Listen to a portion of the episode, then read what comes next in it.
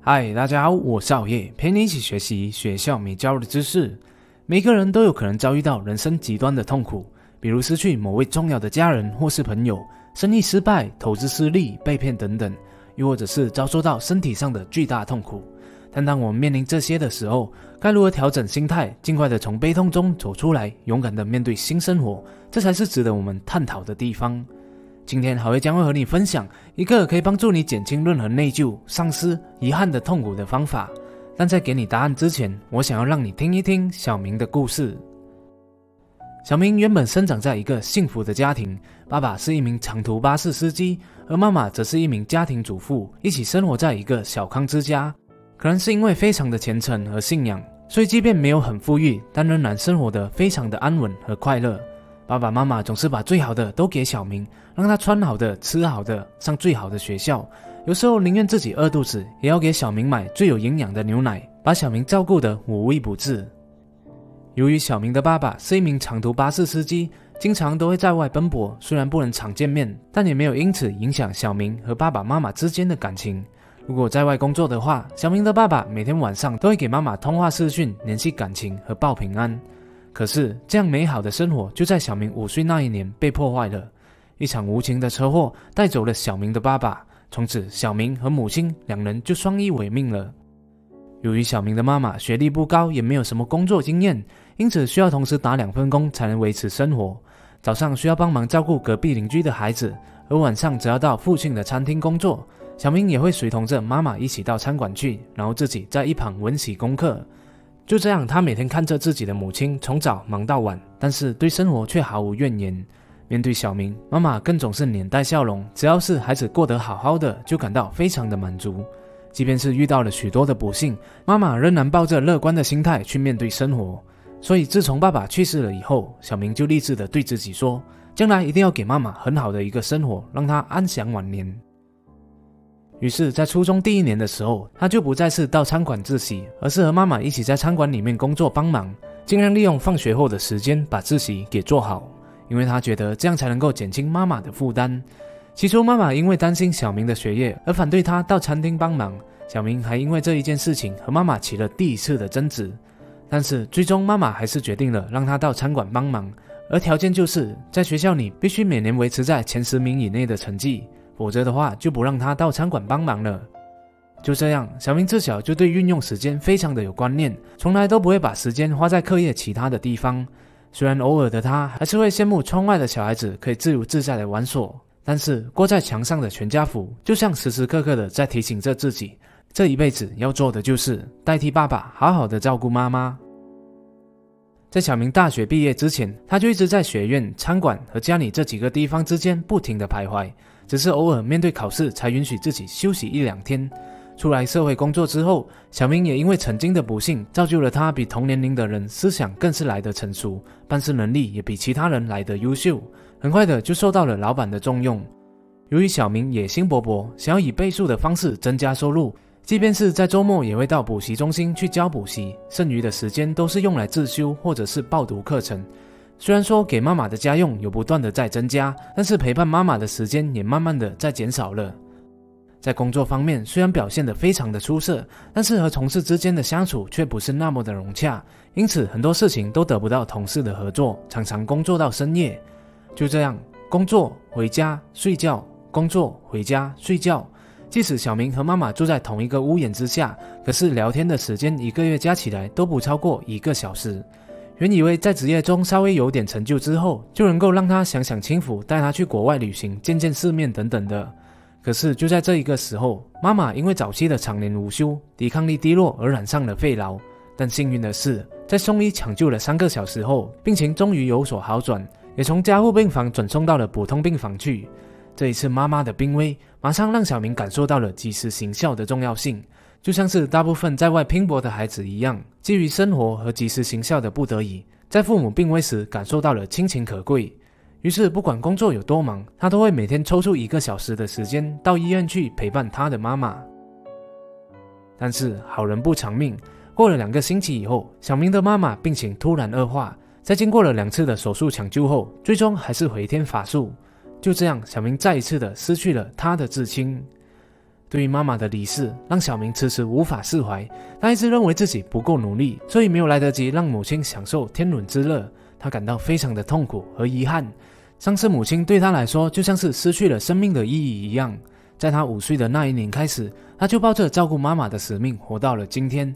虽然受到父母的影响，让他对信仰方面也相当的虔诚，只是他还是无法理解这丧失背后的意义到底是什么。妈妈早年失去了爸爸，已经很可怜了，为什么现在还要让他提早离开呢？这无法弥补的丧失和遗憾，让他感到极度的痛苦，失去了人生的方向。从此，小明的生活就只剩下自己和工作，人生突然变得暗淡而麻木，脸上也再也没有了笑容，觉得人生已经变得毫无意义，和亲戚朋友也不再联络，就连陪伴他成长的教会也不再参与了。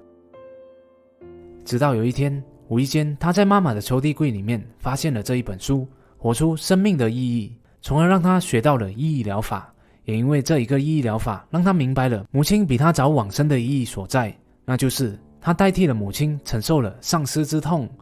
因为如果哪一天小明比母亲先离开的话，那母亲是不是就要承受比他现在更大的痛苦了呢？最后，在不断的了解意义、探索意义的过程当中，小明逐渐的放下对于丧失妈妈的痛苦，重新获得了活下去的意义所在，也明白了当初母亲之所以能够逐渐的收拾心情，乐观的面对父亲的离去，全都是因为意义疗法。最终，他不止找回了当初对生活的渴望和热情，同时也领悟到了生命的短暂，学会了更加懂得珍惜身边的人，并且增进和同事之间的关系，也因此在职业生涯中创造了无数非凡的成就。那么，到底什么是意义疗法呢？为什么它能够让小明对母亲的离世瞬间感到释怀，并且重新点燃生命呢？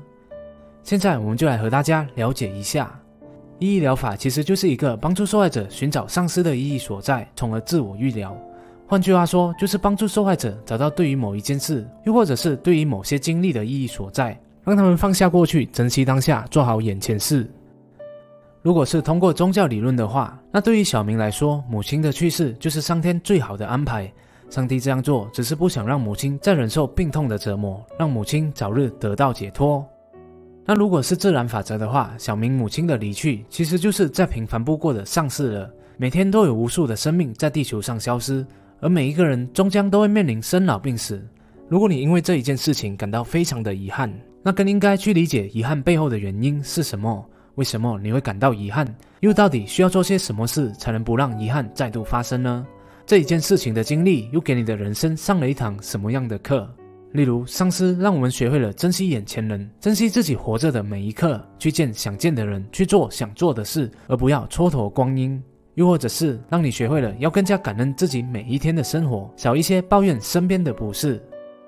对于无神论者，又或者是觉得上述观点无法解除痛苦的话，或许我们也可以利用另一个观点去看待悲剧的发生。我们可以想象一下，在什么情况之下会让事情变得更糟糕？比如说。如果小明的母亲没有提早离世，甚至比小明活得更加长久的话，那么母亲要承受的孤单、要承受的痛苦，是不是就会变得更加的严重了？相反的，现在小明代替母亲来承受这一些痛苦，这样是不是会比较好呢？是不是应该感恩这些更糟糕的事情没有发生才对？在面对丧尸，很多时候我们都会因为无法做出补救而感到痛苦。在这一个时候，你可以尝试使用意义疗法来替自己治疗。尝试不断的去探索这一次的丧失到底它的意义何在。让我们来举一个稍微不同的例子，比如说投资被骗导致你损失惨重、负债累累，那么这样的一个痛苦，到底对于自己来说它的意义何在呢？也许就是让你有了这一次的惨痛经验，让你学会在未来更加的谨慎判断。对于未来的你来说，意义重大。在《活出生命的意义》这本书里面，作者弗兰克尔经常会引用哲学家尼采曾说过的一句话。知道为什么而活的人便能生存。在纳粹集中营里面，作者发现那些只有知道自己生命中还某项使命有待完成的人，最有可能存活下来。要记得，人类的生命本来就没有意义，但我们却可以主动的给生命不断的赋予其中的意义所在。即使面对数次无情的丧失，也仍然不会改变我们对生活的热情。只要你懂得利用意义疗法来面对每一次的丧失，用不一样的价值观去诠释悲剧的发生。寻找每个经历的意义所在和值得学习的地方，然后坦然接受的话，好爷相信，在未来的路上，即便有再多的坎坷，也无法阻碍你对生活的激情。好了，这是今天好业给大家带来的意义疗法。希望还没有得到释怀的你，会因为这一集的影片为自己的遗憾或是丧失找出意义，重新振作。